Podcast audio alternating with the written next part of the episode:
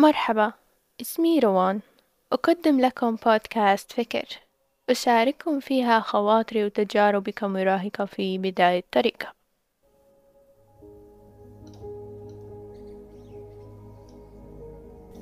حلقة اليوم بعنوان الكمالية.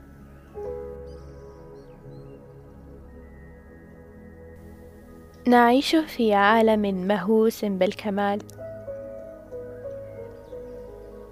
كل شيء يجب أن يكون مثالي. كم مرة قررت التوقف عن أخذ خطوة مهمة في حياتك؟ لأنها لم تبدو كاملة وخالية من العيوب. العيون تنظر إليك بترقب. تحاول أن تكون لامعا في أعينهم. إنها الكمالية السامة. يقول فرناندو بسوا يجلد روحي طيلة الوقت. كمال لا أستطيع الوصول إليه. في هذه الحلقة نضع الكمالية تحت المجهر. نتعرف على سماتها وجذورها وعلاقتها بحياتنا العامة.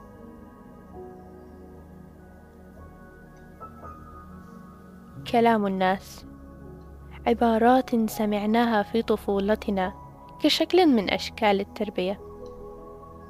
في بيئة غلب عليها صوت النقد ولغة المقارنة فلجأنا للكمالية. ما هي الكمالية؟ هي صوت بداخلك. هي القلق الدائم. الميل القهري لمطالبة الذات والآخرين بمعايير مستحيلة والارتقاء لمقاييس خيالية. لنحوز على رضا أنفسنا والآخرين ولتلمع أعينهم بإنجازاتنا. في دراسة أجرتها شركة هاردن جروب بالتعاون مع مختبر البحوث الاجتماعية في جامعة شمال كولورادو. اتضح أن ستة وثمانون في المئة منهم يرون أن الكمالية تؤثر على عملهم بشكل سلبي. وست وستون منهم قالوا أن الكمال أدى للفشل الذريع.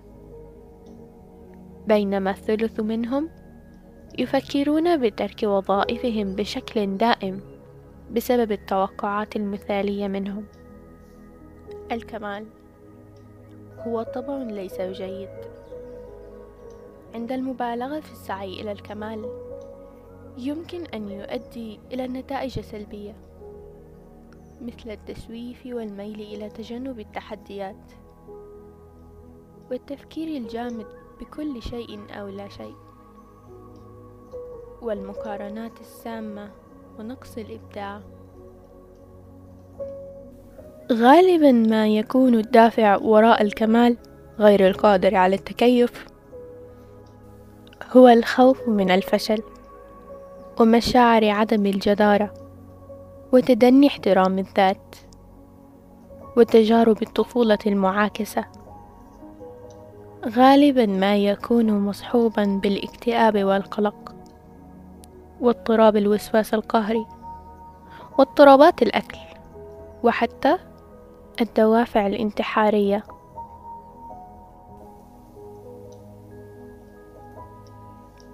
مارس الامتنان.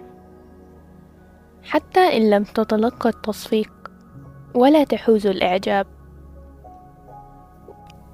ولا تسلط عليك أضواء العالم. غالبا ما تجعلك الكمالية السامة. تعتقد أنك تحت الضوء. وكأن العالم كله ينظر إلى تفاصيلك وينتظر زلتك القادمة. ومن أهم سبل التعافي من المثالية هي أن تقتنع بأنك لست محور الكون. أنت جزء من منظومة كونية معقدة تتسم بالكثير من العشوائية. وهنا نصل إلى نهاية المطاف. ولأن لكل بداية نهاية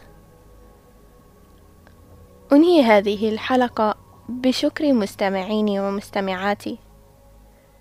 وإلى لقاء آخر في حلقة جديدة من بودكاست فكر.